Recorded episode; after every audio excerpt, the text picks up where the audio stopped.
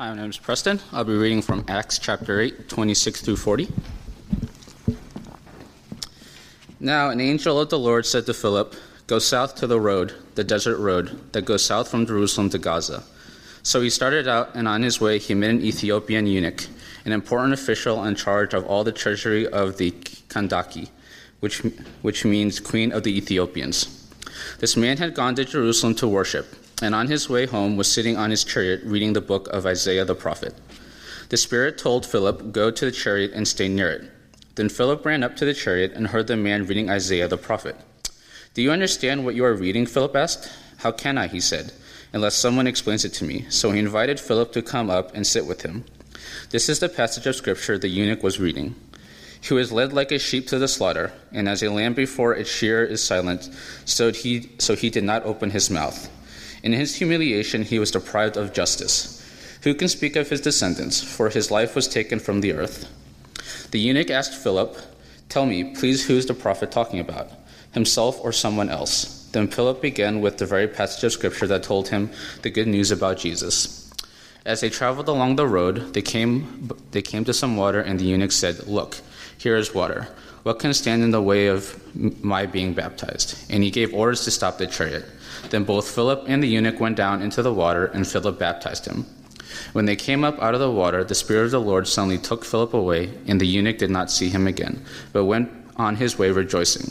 Philip, however, appeared at Azotus and traveled about, preaching the gospel in all the towns until he reached Caesarea.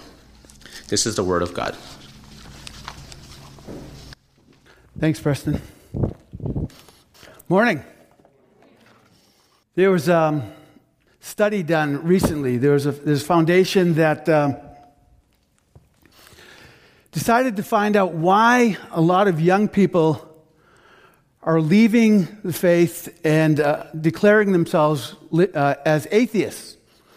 Uh, the, there's an article about it in the Atlantic Monthly last month. So they, they surveyed people who are actively uh, living as atheists, students living as atheists in atheist societies on their campuses across the country. And, and they asked a simple question What were the reasons that you decided to live as an atheist? And uh, they gave a whole bunch of reasons. And as you might expect, they started with a lot of rational reasons. It's because of A and B. It's because of evolution. It's because of women's issues. It's because of sexuality. You know, they had a whole lot of rational reasons. But as the people who were uh, asking them questions and interviewing them and listened, they, decided, they discovered a whole lot of other things as well. They discovered that a lot of these people, most of them, in fact, had been involved with the church at one point, and it was because of their experience in the church that they left. It wasn't because they came out of Buddhism or something else. They, they, they were reacting to their experience in the church. They also discovered that part of the reason that they were reacting to the, their experience in church was that the message and the mission of their churches was just plain vague. They didn't know what it was, it wasn't clear to them. And it didn't seem to make any difference. They discovered, the interviewers discovered that, uh, that, that, uh, when they had questions, that when these, when these young people had questions concerning life's difficult kinds of issues, they got lousy answers. They, they got answers that, that were superficial.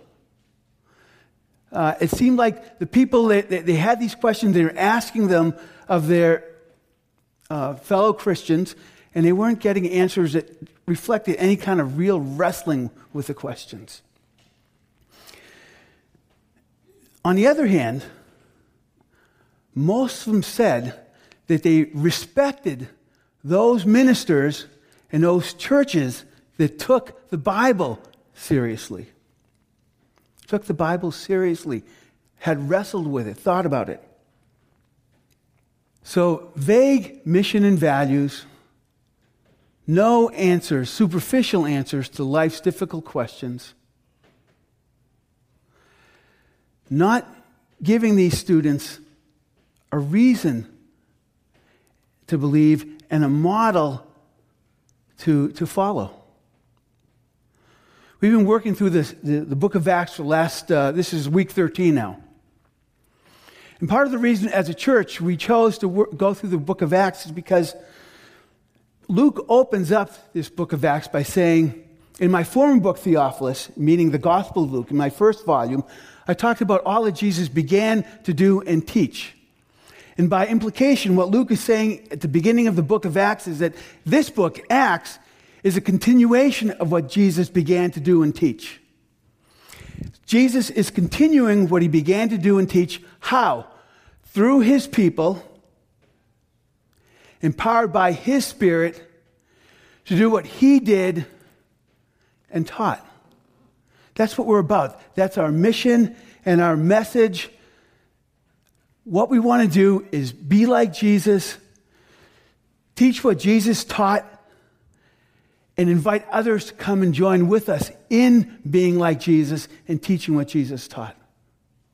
Okay?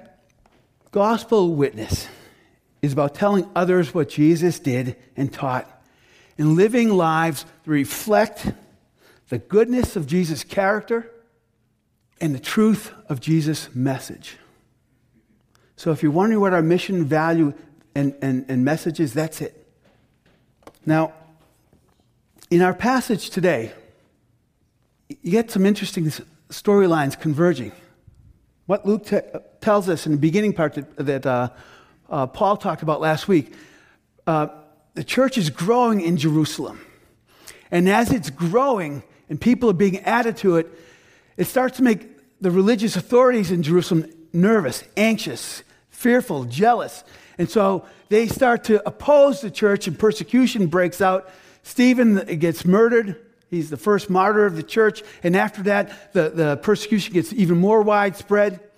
And eventually, and because of that, a lot of the believers, all of the believers, except for the apostles, they get scattered into, Jeru- into Judea and Samaria. They're forced to flee the city of Jerusalem.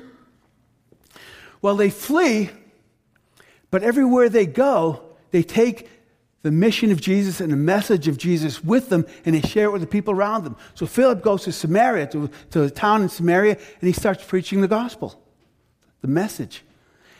And people believe it, and he starts uh, showing the, the signs and wonders, and people get healed, and people are attracted to that, and all kinds of things happen. There's this great movement of the Spirit happening in this town in uh, Samaria. It's, it's incredible. It's beautiful. What, what Luke tells us is that there was great joy in that city. Great joy in that city because God has shown up in their midst in the person of Philip. And the presence of God and the goodness of God and the power of God and the truth of God is flowing into people's lives, and there's great joy in that city. Meanwhile, while all this is going on in that city in Samaria, there's this guy, a rich guy, respected guy, important guy in uh, Ethiopia. But it's not, not modern day Ethiopia. This is modern day would be Sudan. Okay, that area. But even though he's rich, extremely rich and important, he's the chief financial officer of the queen of the Ethiopians.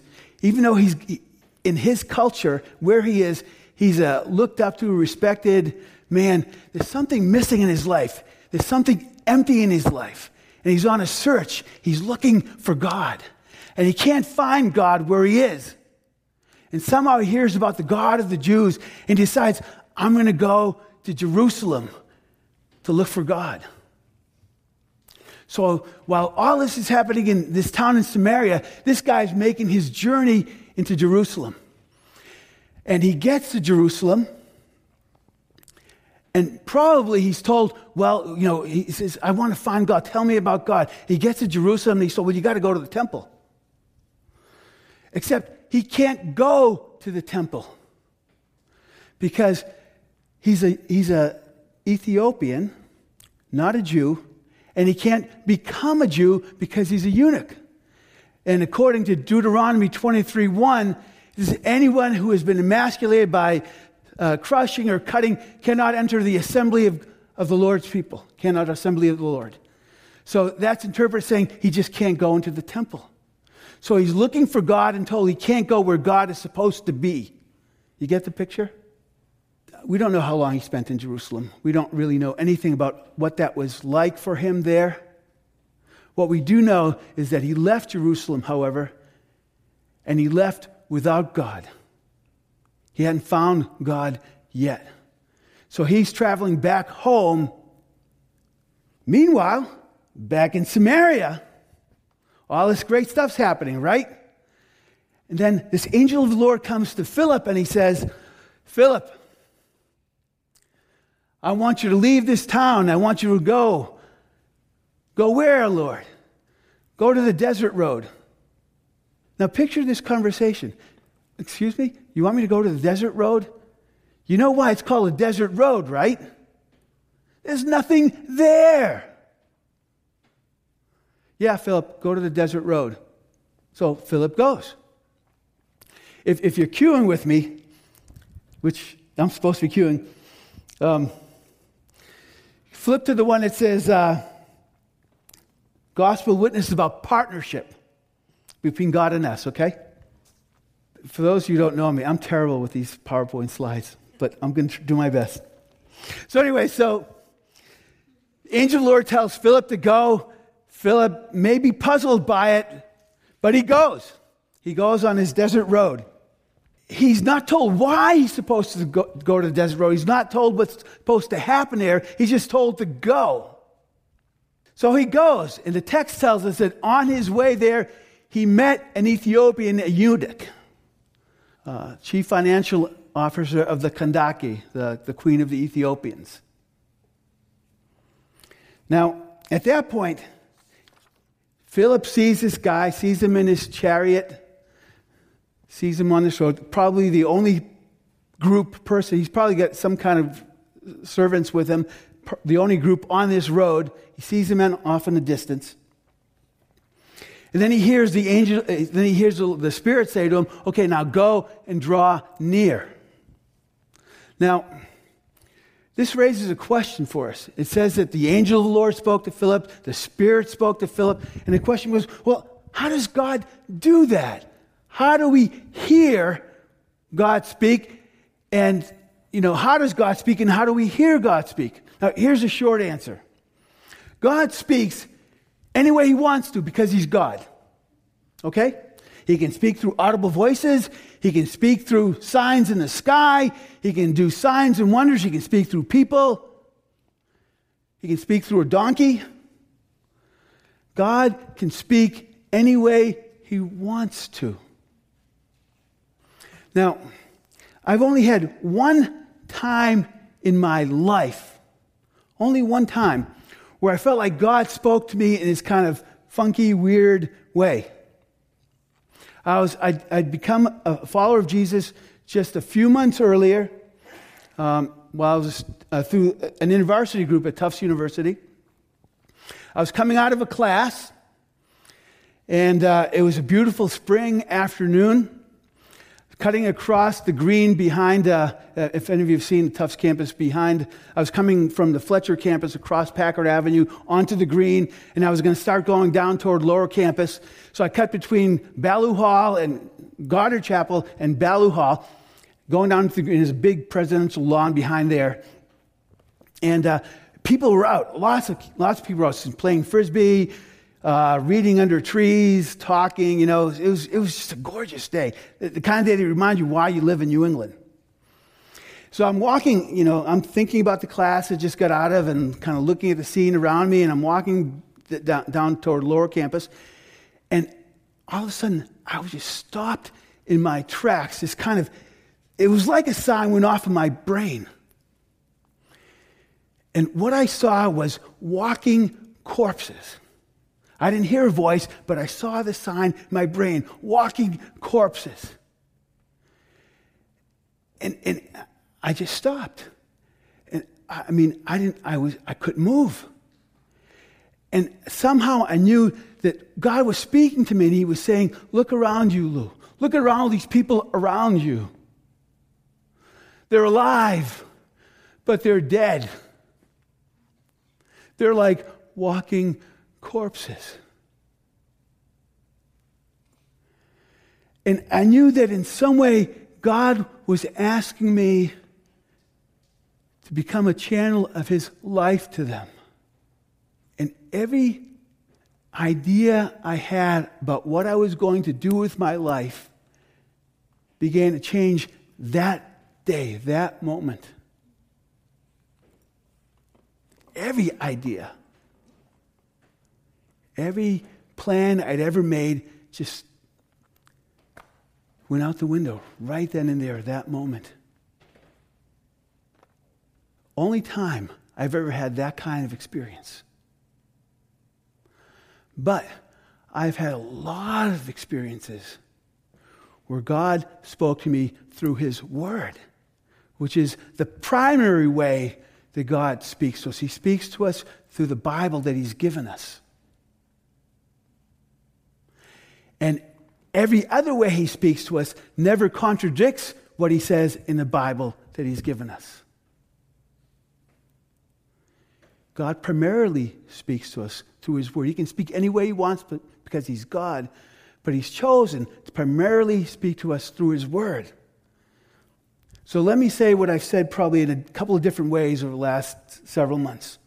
We do not read the Bible because we're trying to get God to like us more. God already loves us completely and unconditionally. He will not love us more if we read the Bible. He will not love us less if we don't. He already loves us completely and unconditionally. The reason we read the Bible is because we want to love God more. And one of the ways to get to know God and see how good He is is by reading the scriptures and seeing what He's done and what He said and how He's interacting in the world. When we read the Bible, we see something of the character of God. We see something of what God cares about, what He values. And when we read the Bible and let it soak into us, it helps us to interpret our reality, the world in front of us. It helps us to see the world the way God sees it. It helps us see other people the way God sees them. We read the Bible because the Bible helps us become more and more like Jesus as it marinates our souls. and it helps us share the message of Jesus. We come to understand it more and more clearly. It helps us to hear and understand and interpret the voice of God to us. And it helps us to share this voice of God, this message of God, with all those around us. Now, we're reading this passage today. So, what does this passage reveal about God? and about his message? Well, one of the things it reveals is that God sees people. He sees them and he hears them and responds to them. See, somewhere in the mix of all that was going on on the planet, God saw this Ethiopian eunuch and he heard the cry of this man's heart. He heard him, he saw him, he knew the longings in there. He knew that this man was looking for him, he was hungry for God. And God determined that he was going to make himself known to this man and draw him to himself. He was going to answer this man's heart longing. So he pulls Philip out of this great revival in a Samaritan, Samaritan town, and he sends him onto a desert road. Why? The only reason was because there was one man, an Ethiopian eunuch, who was looking for God. And God wants to be found by anyone who wants to find him. We find out that God is a God who doesn't play favorites. He's God who seeks even the outsider. He's a God who is willing to go to extraordinary, extraordinary lengths to find people who want to be found. Even people who don't know they want to be found. Now, this Ethiopian was an outsider. He was deaf. You know, when, when Philip gets on this desert road and he sees off in the distance, he sees this chariot, he sees somebody in it. The, Spirit of the Lord says, Go and draw near. But before he draws near, what does he see? He sees a guy, he sees a stranger, he sees a black man. He sees a chariot, so he knows this guy's really rich because most people walked. Pretty wealthy people maybe had a donkey or some other, only the, only the very few had a chariot. As far as Philip was concerned, this man was from the other side of the world, the ends of the earth, if you will. He may as well have been from outer space or Lady Gaga. You know, I mean, he's just different from Philip. That's what Philip sees from a distance. And then the Spirit of the Lord says, Now go and draw near. So he goes and draws near. And as he gets close, he hears this guy reading. People read out loud then. And he hears him reading and he recognizes this guy's reading from the, from the book of Isaiah. And he realizes all of a sudden, this guy isn't somebody from outer space. He's not some strange guy different from me. This guy is hungry for God. He has this, he has this revelation. This guy, this guy is a lot more like me than I thought. And over the next several hours, not only is he a lot more like me, but this man becomes a brother He becomes a brother. See, everybody looks like a stranger when you're at a distance. But it's only as you draw near that you can hear their questions and their heart cries, and you can see the way that you're like them. It's only as you draw near that you see them the way Jesus sees them. See, our temptation is to see people from a distance and put them in a category. We categorize them. They're this, they're that, they're that. It's only as we draw near to them that they become a person. A person. I mentioned that I became a follower of Jesus in college. If you've got that photo, you can put it up now. This is a, one of my passport photos from you know, a couple of years ago when uh, I knew that hair existed. Um, but here's the thing I became a follower of Jesus near what was then called the, the Jesus movement, near the tail end of the Jesus movement. And uh, as I mentioned, it really rocked my life, it changed my life. One of the things I was told by my InterVarsity friends on campus was that when I went home, I had to find a church the first thing I should do when I got home for the summer was find a church. I said, okay. So I get home, and I, this was before internet, so I open up the yellow pages. I'm not even sure they exist anymore, but I open up the yellow page. They got the churches listed, and they're listed alphabetically. So I see, okay, Lowell Assembly of God. So, and I look at the actually, I know where that is. And it's not that far away, so that next Sunday I start walking to church. And remember I got to church. I was dressed in my Sunday best jeans with, you know, 47 different patches on them, and holes where there weren't patches, and ratty old, you know, sneakers. I had, I, I think I was wearing chucks. And, you know, at that time, my hair was really not long, not like this. It was really long, and it had like a ZZ Top kind of beard, long, you know. So picture that. And I walk into this church. This, I go through the door, I walk in, and I froze again. Because I looked around, and I felt like I'd walked into a time warp. I'd walked into the 50s somehow. Because everywhere I looked, there were guys wearing white shirts skinny ties and you know jackets, you know suits, and all the women were wearing long kind of dresses, and I mean I get scared. I felt like I'd walked into a, I'd gone back in time into the 50s, and I was, and I looked around. I was the only one that looked remotely like me there. I mean, I may as well have been Lady Gaga in your in her finery, you know? And, and, and I didn't know what to do. I just, I just, I just walked in and stopped. Then this woman, this older woman, came to Mum Ulch, I came to know her name, and she introduced herself to me. And she started to talk with me and introduced me to some other people. And she said, Hey, would you like to sit with me and my family? So I went and sat with her and her family. And then she invited me to lunch with her family afterwards. And what happened was that she just broke down all the barriers. Not all the barriers, but some of the barriers. Enough of the barriers that I didn't run out screaming. And enough of the barriers that I came back the next week. Now, I was part of that church for a couple of years.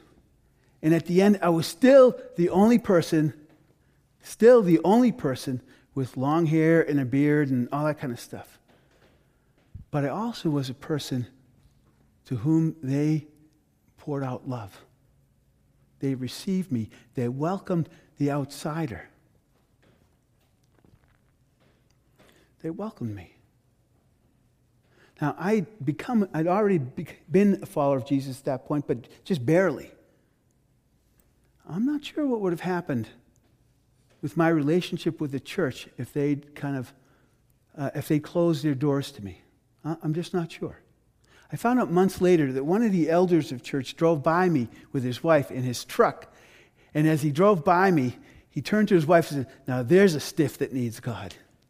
Now, he told me months later, after he'd gotten to know me and we'd become friends, and I knew his heart, he was a really sweet man, a good guy.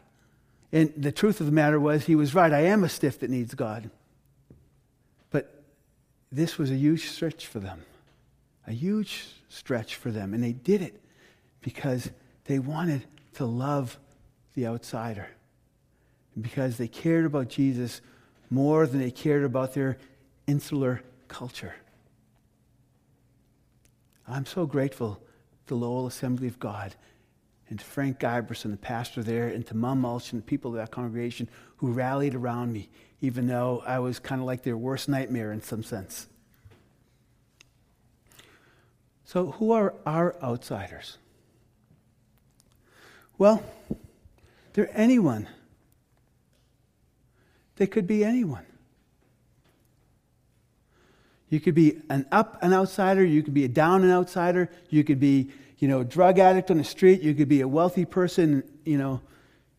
There are all kinds of ways that people are outsiders to us. Uh, an outsider is anybody that we don't want to talk to because of what we think or who we think they are, right? Anybody. We label people as outsiders in our heads at least when we just see them as too different from us. Now, could you imagine what would happen if God labeled people as outsiders? I mean, if you think we're different from one another, how different are we from God? Think about that. So, gospel witness is about seeking, welcoming those on the outside. It's also, gospel witness is also about helping others connect the dots. Connect the dots. Philip asks this guy a question, this eunuch a question. He says, Do you understand what you are reading? He breaks the ice not with a statement, but with a question. Tell me, do you understand? And the guy takes that as an opening, a conversational opening, a relational opening, and he responds with his own question. Now, who does that? How many, go back and read the gospel. How many times did Jesus start a conversation with a question? How many times did Jesus start a question by asking for uh, conversation by asking for help? Philip is doing stuff that he kind of probably learned from watching Jesus now. He begins by asking a question here. The man says, How can I understand? Who is this prophet talking about? Who is the prophet talking about? Is it about himself? Is it about somebody else? I just don't get it. And he invites Philip into the chariot. And Philip gets in, and he began this long conversation. Now, part of gospel witness is, as I said, helping people connect the dots. And We do that by asking questions, by listening to the heart cries and recognizing them, and by helping to, to bring those questions and those heart cries into God's bigger story. So think about what, the, what this guy is reading. He's reading from Isaiah chapter 53 now. He's reading from verses 7 to 8. Let me read them again for us. He was led like a, like a sheep to the slaughter, and his lamb before its shearer is silent, so he did not open his mouth. In his humiliation, he was deprived of justice. Who can speak of his descendants? For his life was taken from the earth. And Phillips and the eunuch says, I have no idea what this passage is about and who he's talking about. Help me. Now, why is he interested in this passage? Well, think about what probably happened to him in Jerusalem. He goes and he tries to get close to God. He tries to go to the temple and he's rejected. He's humiliated. Think about what's happening. He's, he's a eunuch. He can't have descendants. Here's a passage speaking into this eunuch's life story, his life experience, but he can't figure out what it's saying to him exactly. And he needs help. And we're told that Philip begins with this very passage, and he tells him the good news of the gospel, points him to Jesus. So I want to take us back into the context of this passage. Listen, I'm going to read from Isaiah 52 13 through 5312, okay? See, my servant will act wisely. He will be raised and lifted up and highly exalted. Just as there were many who were appalled at him, his appearance was so disfigured, beyond that of any human being and his form marred beyond human likeness. So he will sprinkle many nations, and kings will shut their mouths because of him. For what they were not told, they will see, and what they have not heard, they will understand. Who has believed our message, and to whom has the arm of the Lord been revealed? He grew up before him like a tender shoot, like a root out of dry ground. He had no beauty or majesty to attract us to him. Nothing in his appearance that we should desire him. He was despised and rejected by others, a man of suffering and familiar with pain, with grief. Like one from whom people hide their faces, he was despised. And we held him in low esteem. Surely he took up our pain and bore our suffering. Yet we considered him punished by God, stricken by him, and afflicted. But he was pierced for our transgressions, he was crushed for our iniquities. The punishment that brought us peace was on him, and by his wounds we are healed. We all, like sheep, have gone astray. Each of us has turned to our own way. And the Lord has laid on him the iniquity of us all. He was oppressed and afflicted, yet he did not open his mouth. He was led like a lamb to the slaughter, and as a sheep before its shearers is silent, so he did not open his mouth. By oppression and judgment he was taken away, yet who of his generation protested? For he was cut off from the land of the living.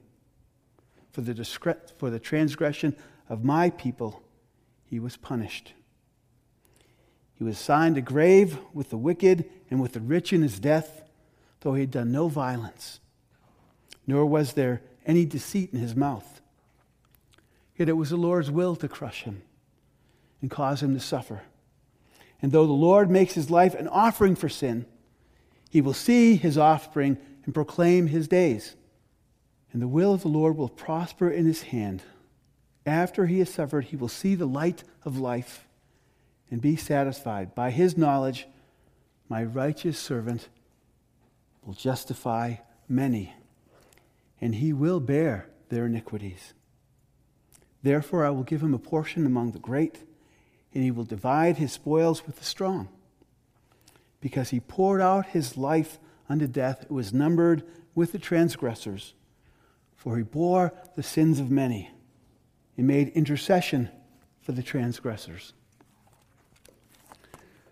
When you put what the eunuch is reading in a larger context, he's asking the question who is this prophet talking about? Who is this man? And when you see what Isaiah says in chapter 52 through chapter 53, you know there's only one man in history, only one man in history who's fulfilled what Isaiah is talking about.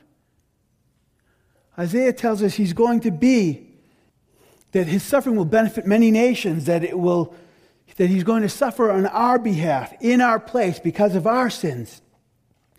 That he's going to willingly accept and endure suffering judge. It's not going to be forced upon him. He will willingly embrace it. He will lay down his own life. He will make his life an offering for sin to justify many, to bear their iniquities. He's talking about Jesus. And as this eunuch is hearing Philip describe this Jesus, he says, Yeah, I get it now. This is who I've been looking for. And you see this hope start to bubble in his heart, to grow in his heart. And maybe Philip goes a little bit further ahead in Isaiah and he reads this passage from Isaiah 56, verses 3 and following. Let no foreigners who have bound themselves to the Lord say, The Lord will surely exclude me from his people. And let no eunuch complain, I'm only a dry tree. For this is what the Lord says to the eunuchs who keep my Sabbaths, who choose what pleases me, and hold fast my covenant. To them I will give within my temple and its walls a memorial and a name better than sons and daughters. I will give them an everlasting name that will endure forever. And foreigners who bind themselves to the Lord, to minister to him, to love the name of the Lord, and to be his servants, all who keep the Sabbath without desecrating it, and who hold fast my covenant, these I will bring to my holy mountain and give them joy in my house of prayer. Their burnt offerings and sacrifice will be accepted in my altar. This eunuch wasn't allowed to do that in the temple. He wasn't allowed to bring offerings and sacrifice. He wasn't allowed to get anywhere near the temple. These I will bring to my holy mountain and give them joy in my house of prayer. Burnt offerings and sacrifice will be accepted at my altar, for my house will be called a house of prayer for all nations. The sovereign Lord declares, He who gathers the exiles of Israel, I will gather still others to them, besides those already gathered. You see what Isaiah 56 is saying to this eunuch and to all outsiders? There's a place for you in my temple, and I'm on lookout gathering you. And those of us who've been at Journey for a while and have heard Pastor Tom talk earlier in this series about what happened with the temple, the big point was that the temple in Jerusalem is no longer God's house. The temple in Jerusalem was destroyed. But God has established a new temple, and that temple is the church. God has made his dwelling place in his people, the church. He's saying to this eunuch, My church is where I am, and I welcome you into my temple, the church. And when Philip says, starts telling the story, and when the eunuch says, What can stand in the way of my being baptized? And Philip says, Nothing. That's a fulfillment of this prophecy in Isaiah 56. He's being welcomed into the people of God as an equal. No second class status, first class, equal, welcomed into the people of God, welcomed into the presence of God welcomed into the heart of God and the mission of God, welcomed into the love of God. See, the gospel is about the God who gives the gospel. It's about a father who seeks and sends. If you remember, in the book of Genesis, first book of the Bible, God creates the heavens of the earth and the earth, and he says, This is good. And then he creates humankind and says, This is very good. I think the reason that people exist is because the love of God overflows. Coming out of the, his relationship with the Trinity, it overflows, and God creates. He creates human beings in order to love them. And he creates a universe in order to place them in a place where they'll be loved and protected. Human beings rebel against God, they fall away. Chapter 3. But the very first question of the Bible is after the fall. The very first question is Adam, where are you? God is still looking and seeking, even after people have rebelled against him, even after the first humans rebel against him and reject his love and purpose. And the whole story of the Bible from then on is God seeking his people, trying to woo them back, inviting them to come back into relationship with him. That's the whole story of the Bible God restoring a relationship of love and acceptance and welcome between him and the people he's created. And the whole purpose of the people who come to him and welcome and take on God's name is that they carry on his mission to welcome the people of this world back into relationship with their Creator. And we do that by embracing the mission, by living the life, by knowing this Father who seeks and saves. We see it continue. It's not just the Father, but it's the Son. The Son is sent by the Father, and the Son willingly goes. He leaves heaven and comes to earth. He takes on human flesh. He lives a life of humility and sacrifice and pain and suffering. This is God doing this. It's God, the Son, hanging on the cross. God who could call a billion angels, who doesn't do that because he, with his Father, is committed to finding a way, to making a way to reconcile a rebellious people to himself. And then Jesus, the Son, gets off that cross. He's raised from the dead, and he sends the Spirit. So that the Spirit can help his people to live the way Jesus lived on earth, so that they can be, so they can help partner with God, so they can partner with God and fulfill the mission. So God Father, God Son, God the Holy Spirit are united together in giving the gospel, enabling us to receive it and proclaim it and live it because God is a God who loves. People matter to God. And God wants no outsiders in his universe. I began by talking about that survey of students leaving the faith. One of those students, Michael, is quoted as saying, Christianity is something that if you really believed it, it would change your life. And you would want to change the lives of others.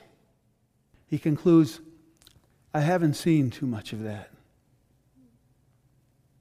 All the stuff that was in that article, I could look back in my life and say, yeah, I grew up in the church. And I left when I was like 13 because the answers were superficial, because the life was too small. Because it didn't seem to me that anybody believed that God really existed. And I got to college and I went in as an atheist. I didn't I wasn't looking for God. At least I didn't know at the time that I was looking for God. And I ran into God smack in the face through his people, fellow students on campus. I'm sorry that Mike Michael didn't see more of that, but I saw a lot of it on campus through my fellow students. And I saw it through lots of people in the church. And I am so grateful for the people who embraced the mission and the message of Jesus, who gave their lives over to Jesus so that he could transform, so I could see the life of Jesus flowing through them. I am so grateful. May it be the case. The journey is a place where when people come, they know that the people here at Journey believe that God exists, He's real. And they really believe the message of the gospel and they live it out. That's what we want to be. That's what God's called us to be. That's what we can be because God, Father, Son, and Holy Spirit gave us the gospel and they gave us the very self. God indwells us by his Spirit. Let's pray. Father, thank you. Thank you that you are a God who seeks and finds. Thank you that you're a God who does whatever is necessary to help us to know you.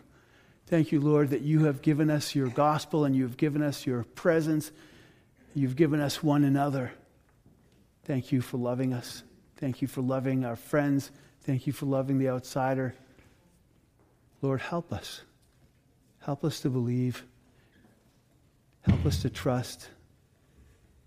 Help us to go and draw near and get in the chariots of people's lives. Help us to make strangers friends. Help us to partner with you to make enemies of God friends of God. We ask this in Jesus' name. Amen.